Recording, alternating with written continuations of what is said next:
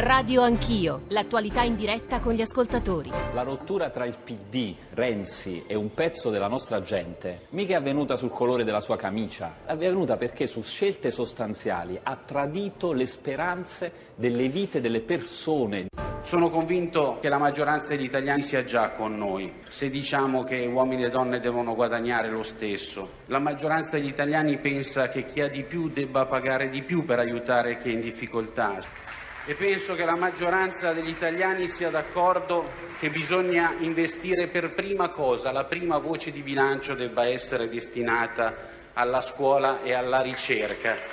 È una questione di ricostruire delle identità. Io mi sento di sinistra e credo che la sinistra oggi debba tornare ad alzare una bandiera, un punto di vista. Questo vuol dire fare la sinistra, batterci contro la diseguaglianza. Sì, noi siamo di sinistra per questo.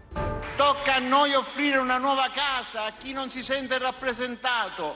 Tocca a noi difendere principi e valori che rischiano di perdersi. Insomma, una nuova proposta per il Paese. E per tutto questo io ci sono! Più che Grasso, a cui va tutto l'imbocca al lupo del caso, penso che bisognerà capire se questo partito lo comanderà Grasso o D'Alema, lo guiderà Grasso o D'Alema. Io penso che la sinistra sia qualcosa di più grande di una sola persona, secondo me. Se uno sta qui a Como, a Milano, a Brescia e sa che alla fine c'è da votare in un collegio tra il candidato del centro-sinistra e quello del centrodestra, votare per la sinistra radicale, per la cosa rossa, significa fare un favore a Salvini e a Berlusconi. 7.37, bentornati all'ascolto di Radio Anch'io, Giorgio Zanchini al microfono, avete capito dalla nostra copertina, tra l'altro alcune delle voci che avete ascoltato le ritroveremo qui in diretta con voi per un confronto con voi ascoltatori. Speranza, Civati, Fratoianni, Grasso e Renzi sono le voci di apertura, ci sta già ascoltando Giuseppe Civati, Peppino Caldarola, tra poco Gianni Cuperlo, poi dopo il GR1 delle 8 saranno con noi anche Roberto Speranza, Bruno Tabacci, Francesco Cundari. In questa prima parte proveremo a parlare di politica, come avete capito dalla copertina, entrando anche nel merito delle questioni e non soltanto con le dinamiche d'aceto politico, che poi è la grande accusa che è stata mossa in queste settimane, in questi giorni. Dalle 9 alle 10 noi torneremo, perché tra il 5 e il 6 dicembre di 10 anni fa c'è stata una delle più gravi stragi di lavoro del nostro paese, cioè l'acciaieria Thyssen a Torino, lo ricorderete. Proveremo a tornare su quel giorno, ma anche perché sono appena arrivati dei dati non positivi sulle morti, sugli incidenti sul lavoro, sulle morti sul lavoro, che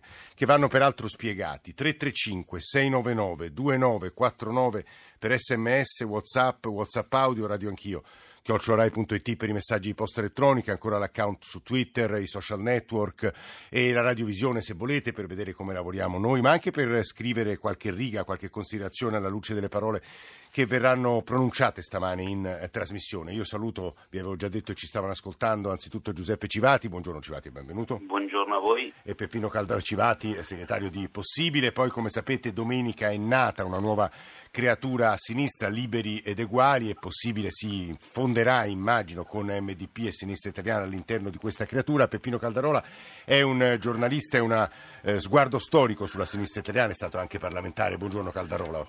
Buongiorno a voi. È stato anche direttore dell'Unità, peraltro. Allora Civati, io partirei, forse se vuole possiamo anche aggiungere qualche considerazione alla sintesi con la quale abbiamo aperto la trasmissione, ma in realtà c'erano un paio di temi. Nel suo intervento, le brevi parole che avete sentito, c'era una parola sull'eguaglianza fra uomini e donne. Lei sa meglio di me che stamane nell'intervista del Manifesto vi viene chiesto questo, liberi ed eguali, e peraltro alcune persone con le quali mi sono confrontato in questi giorni sottolineavano questo elemento maschile del nome, e questo è un primo punto sul quale la chiamerei. Il secondo è: dov'è la democrazia laddove, sulla quale molto insistete, nella scelta delle persone, laddove in sostanza Grasso è stato incoronato senza un processo di selezione interna? Civati?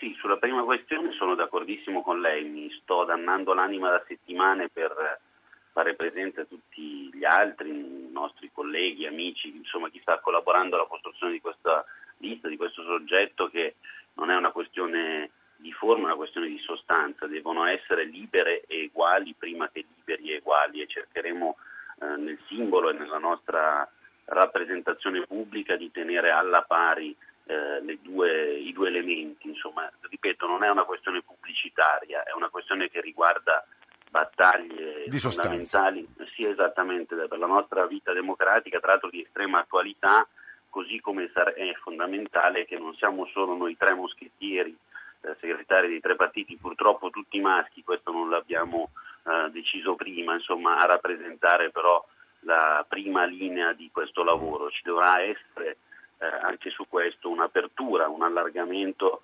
a persone che non solo siano di un altro genere, per semplificare, sì, ma che siano anche rappresentative di altri mondi. Io credo molto, ho letto spesso Caldarola invitarci ad uno sguardo movimentista, a scogliere ciò che nella società già si muove, fa battaglie, pone questioni, insomma è una domanda legittima a cui le rispondo semplicemente di sì, che ce ne stiamo occupando e che dobbiamo risolvere questo primo problema. Sulla questione di Grasso, vede, noi abbiamo passato un anno a inseguire in alcuni casi chimere, cioè persone che si sono dette disponibili e poi non lo erano del tutto, a trovare molte difficoltà. Io sono stato forse il primo a chiedere questa unità a sinistra, a dare una rappresentazione convergente delle varie attività iniziative che avevamo. Non è stato semplicissimo arrivarci e devo dire la verità, a un certo punto la figura di Grasso è sembrata a tutti quella in grado di dare rappresentanza sia alle ragioni della politica sia a quell'esigenza di parlare alla società, di difendere le istituzioni, un'impronta molto repubblicana a cui personalmente tengo molto, quindi non c'è stata nessuna imposizione, abbiamo deciso per ragioni diverse tra l'altro e da sensibilità diverse che lui potesse rappresentarci. Questo non toglie però che sulle candidature nei collegi, che sulle scelte che poi sono quelle fondamentali, cioè chi andrà in Parlamento, ci debba essere invece un lavoro molto meticoloso dal punto di vista degli strumenti, delle modalità, della trasparenza nella scelta delle persone. Insomma, questa sarà la nostra vera sfida e le risponderemo a questa seconda domanda che è ancora più impegnativa, spero e confido, con l'esempio, non solo con le parole. Giuseppe Civati che sta parlando, ci stava ascoltando Peppino Caldarola. Devo dire che a proposito della scelta di Grasso, Peppino Caldarola ieri o l'altro ieri in un'intervista che adesso non ritrovo e che ho sparsa qui di fronte al tavolo, diceva certo c'è stata una cessione di sovranità, neppure Prodi è stato una scelta del genere da parte del campo della sinistra, come affidarsi al papa straniero, una figura estranea. Il secondo punto mi colpisce perché gli ascoltatori già stanno insistendo su un punto, 335 699 2949, poi ripartiremo come sanno subito dopo il GR1 delle 8 dalle loro voci, è una scelta che farà pagare un prezzo altissimo alla sinistra nel suo assieme. Se uno legge il Corriere della Sera, stamane c'è un pezzo di Dino Martirano, la guerra fratricida a sinistra è già iniziata, collegio per collegio. Peppino Caldarola, questi due temi. Ma guarda, intanto vi saluto Pippo, gli faccio tanti cari auguri, davvero, con tutto il cuore. Io ho un'idea molto precisa, che nasce anche dal fatto che ho molti più anni di Pippo. Da quando è morto Enrico Berlinguer, io ogni volta che sento parlare di personalizzazione della politica ho la pelle d'oca, cioè mi viene, come dire, una certa repellenza, perché credo che la politica sia, come si dice retoricamente, un noi. La modalità con cui è stato indicato una persona per bene come Pietro Grasso non mi fa simpatia, onestamente, perché è un unicum nella storia dei partiti occidentali, perché non c'è stata nessuna procedura, semplicemente Grasso è salito là, sapevamo dai giornali che sarebbe diventato il capo e lo è diventato. Caldarola, però comunque, poi la faccio finire, però non possiamo fingere che oggi la politica in tutto l'Occidente e non solo sia anche personalizzazione. Posso contrastare questa sua scelta? Sì, però forse è perdente una scelta di no. Posso contrastare, sì, certo, perché, è più che perché no, glielo dico subito, perché diciamo la politica della sinistra, per esempio, nei due grandi paesi occidentali, Gran Bretagna e Stati Uniti, è diventata simbolicamente rappresentata da due personaggi, per giunta di una certa età, solo dopo che questi due personaggi hanno affermato con uno straordinario lavoro di ricucitura dal basso una leadership di contenuti. Corbyn e Sanders non sono Corbyn e Sanders perché sono simpatici, carini, telegenici, ma perché hanno dietro di sé un lavoro e anche un profilo personale. Comunque io sulla polemica, sulla procedura per Grasso finisco, perché il dato prevalente di ieri, lo voglio dire con tutta franchezza, non sta tanto del fatto, chiedo scusa anche al presidente Grasso, non sto tanto nella sua investitura, sta nel fenomeno politico della enorme partecipazione. Il dato è quello, il dato che Renzi non capisce è che quando 5.000 persone si muovono a proprie spese per venire ad un evento politico, diciamo, per andare verso quella sinistra che a Renzi proprio sta su... Cioè, le ha fatto impressione Caldarola quel dato? Mi ha fatto impressione, io quel mondo lo conosco, è casa mia, è la mia famiglia. E so che negli ultimi anni quel mondo era ritratto, insomma, si era messa le pantofole. E invece io ho visto da osservatore questo fenomeno. Partiamo da qua, e da qua bisogna partire, perché a questo punto, e pongo i due problemi, noi abbiamo a sinistra una roba molto chiara. È irrevocabile la scelta che i due partiti, PD e Lista d'Italia, liberi e uguali, sono due cose diverse e distanti. Ciascuna delle due deve a questo punto darsi un profilo. Il profilo di liberi e uguali io mi auguro che non sia un PD formato bonsai, ma sia una forza di sinistra che, insomma, prende sulle sue spalle il malessere degli italiani.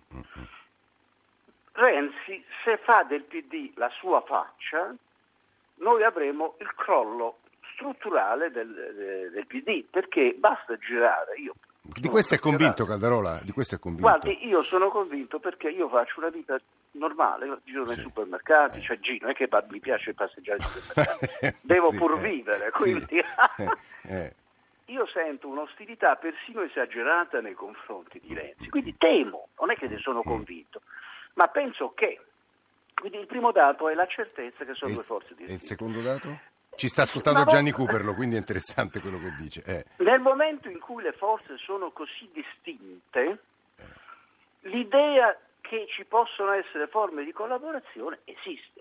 Voglio dire, lo dico in sintesi perché vorrei dirlo a Gianni. Noi abbiamo tre ipotesi post-elettorali. La valanga a destra, la valanga a 5 Stelle, il governo di unità nazionale. Nel governo di o altre elezioni. Nel governo di unità nazionale, PD e liberi e uguali qualcosa insieme la devono fare. Se cominciassero a pensarci prima non sarebbe male, visto che devono essere distinti, e la differenza tra me e Cuperlo, io penso che il processo sia irrevocabile. Mi dispiace per Gianni, ma la sinistra sta da tutt'altra parte, lui è un mito, no, però non sta nel partito sbagliato. Peppino Caldarola che sta parlando, Gianni Cuperlo l'ha ascoltato, tra l'altro le riflessioni sulla sinistra Cuperlo più recenti le ha tradotte anche in un saggio, Sinistra e poi, di cui si è molto discusso. Cuperlo, benvenuto, buongiorno, ci sta ascoltando anche Peppino Civati. Buongiorno a voi. Non so se voglia raccogliere le parole di Caldarola, amare da un certo punto di vista. Guardi, gran parte delle cose che ho ascoltato da Peppino sono... Come sempre capita, dette da lui, di puro buonsenso. Io non è che mi vesta a lutto, però certo provo un senso di dispiacere, di amarezza per questa frattura, perché qualcuno l'ha scritto nei giorni scorsi, noi andiamo alla campagna elettorale forse più difficile della nostra vita, o almeno degli ultimi anni, con una sinistra divisa, e non come accade nel resto d'Europa, una sinistra divisa tra una componente più radicale, ben piantata, incardinata all'opposizione, e una di governo. E qui si misurano due sinistre riformiste e di governo, e questa forse è l'ennesima anomalia partorita da una nazione molto creativa sul piano della politica come siamo noi. È giusta, conterà molto, secondo me, il modo con il quale interpreteremo i prossimi mesi e questa campagna elettorale. Se il PD passe sulla linea e sul messaggio il voto utile è quello per noi e il voto alla sinistra è un voto disperso e buttato via che aiuta la destra, e viceversa, se la forza che ha preso le mosse nella bella assemblea di sabato, di domenica, dicesse che il PD i valori del centro-sinistra ed è l'avversario da sconfiggere, ci ritroveremo il giorno dopo un cumulo di macerie. Nell'impossibilità di parlarsi. Questo è il punto. Vorrei evitare questo.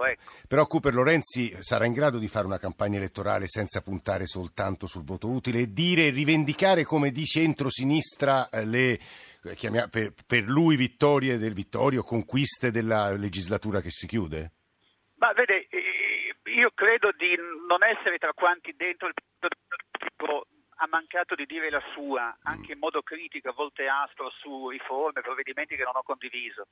Potrei dirle che non ho votato il Jobs Act, che non ho votato la buona scuola, che non ho votato la fiducia alla legge elettorale in due occasioni diverse. Le cose buone che sono state fatte in questi anni, credo che il mondo sia da vedere a colori, con delle sfumature, con delle gradazioni, e rivendico dei risultati che sono stati ottenuti. Non si giocherà né sul consuntivo del PD né sulla logica del voto utile o del nemico a sinistra. Dovremo provare a raccontare una storia diversa al PD, che si abbia questa consapevolezza, perché ne va del futuro non solo suo, che conterà molto più.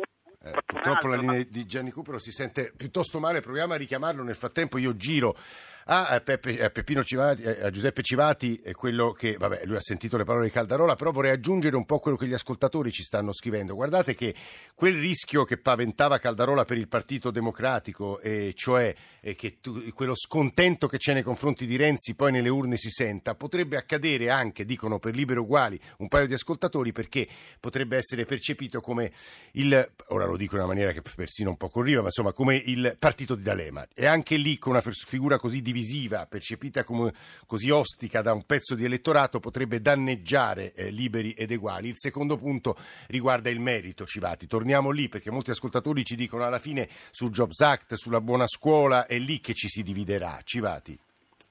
Sì, infatti io rispetto molto Gianni Cuperlo, ho letto anche il suo saggio che condivido in toto, infatti siamo in due posti diversi perché dovremmo stare dalla stessa parte, lo dico senza malizia. Io credo che le questioni che Gianni citava però sono quelle proprio che dividono la politica, insomma, non D'Alema o Renzi, ma come si concepisce il lavoro, lo sfruttamento. Io insisto molto sull'aspetto grave che coinvolge migliaia di lavoratori in Italia nelle condizioni dei diritti, sulla scuola, sul senso anche delle istituzioni. È passato un anno dal referendum istituzionale, sì. Io sono d'accordissimo con Gianni, non c'è nessuna rissa, io ho rapporti sereni, e non è l'aggettivo usato in quella volta, sono proprio sereni con Matteo Renzi, con Gianni Cuperlo. Il punto è che rappresentiamo due ipotesi, due opzioni, due iniziative politiche che sono sempre più lontane tra loro, insomma, nei risultati, appunto nelle scelte che abbiamo già visto, non solo in quelle che si produrranno.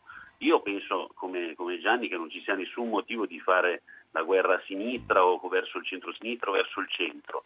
Penso che ognuno debba fare il suo gioco, la sua partita, fare le sue proposte, rappresentare anche un metodo democratico, ne abbiamo parlato un minuto fa, dimostrare che non c'è un'ossessione.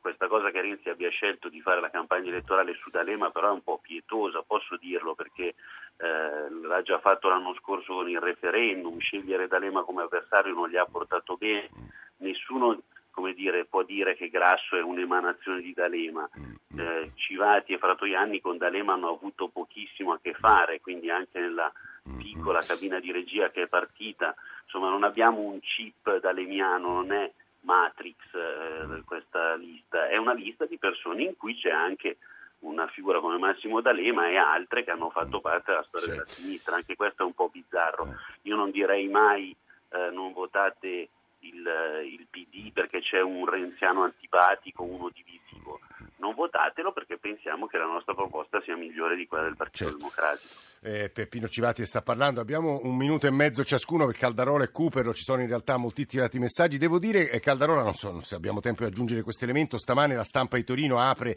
con i 5 Stelle tentati da un'intesa con, tra virgolette, la cosa rossa dopo il voto. Caldarola, uno scenario secondo lei realistico? Sì, può essere, però solo che io non comprerei un'auto usata dai 5 Stelle, ma proprio per nulla, perché è un fenomeno politico che nella sua pass destruens è molto limpido, però non sappiamo che vuole, e quindi fare un'alleanza con uno che non sa che vuole è abbastanza complicato per un partito che vuole trasformare il paese, quindi spero di no, spero proprio di no. E su quanto diceva Cuperlo, se ci riusciamo, pochi secondi? Ma Cuperlo dice delle cose garbate e che in questo momento, spero che lui non si offenda, sono più dettate da un moto dell'anima. Io credo che invece dobbiamo partire dalla realtà cruda. Insisto, questi due partiti ci sono diversi, hanno ormai elettorati che sono diversi e persino ostili l'uno all'altro. Questo dato può spingere ad una campagna elettorale fratricida, oppure, se i gruppi dirigenti di entrambi i partiti sono intelligenti, può prevedere anche momenti di collaborazione. Questo è il punto. Gianni Cuperlo, saranno in grado i gruppi dirigenti dei due partiti? Perché leggendo i giornali non si percepisce questo stato d'animo, diciamo così. Cuperlo? Non lo so, mi auguro con tutto me stesso di sì, perché è vero che fino a qualche mese fa potevi entrare in una festa dell'unità o partecipare ad un'iniziativa politica, e quella che abbiamo chiamato per tanti anni la nostra base ci si appellava dicendo unità, unità, Stati Uniti, state assieme, e capita che adesso le stesse persone ti dicano mai più con quelli, nella logica appunto di sollevare barriere, di usare le categorie del tradimento, che sono cose terribili nella storia della sinistra. Però quando accade questo, quando affiora questo sentimento, che ha delle ragioni, delle motivazioni, sì. Sentivo le cose di Pippo e sono del tutto ragionevoli, lo capisco, la competenza e anche la responsabilità di un gruppo dirigente, delle classi dirigenti, non è quella di lisciare il pelo e di aizzare questo genere di umori, ma è quella di creare le condizioni per superare un ostacolo di questo genere. Sono convinto anch'io che ormai sono due forze diverse. Però lei dice... No, però bisogna assolutamente evitare quella campagna fratricida, esatto, che veniva evocata, esatto, perché quella sarebbe la fine di un percorso che è durato Cuperlo, 25 anni, un quarto di secolo. Di questo stiamo parlando. Guardi Cuperlo, sono argomenti che noi riprenderemo subito dopo il girone alle 8. Grazie davvero a tutte e tre e con gli ascoltatori, tanti. Rai Radio 1.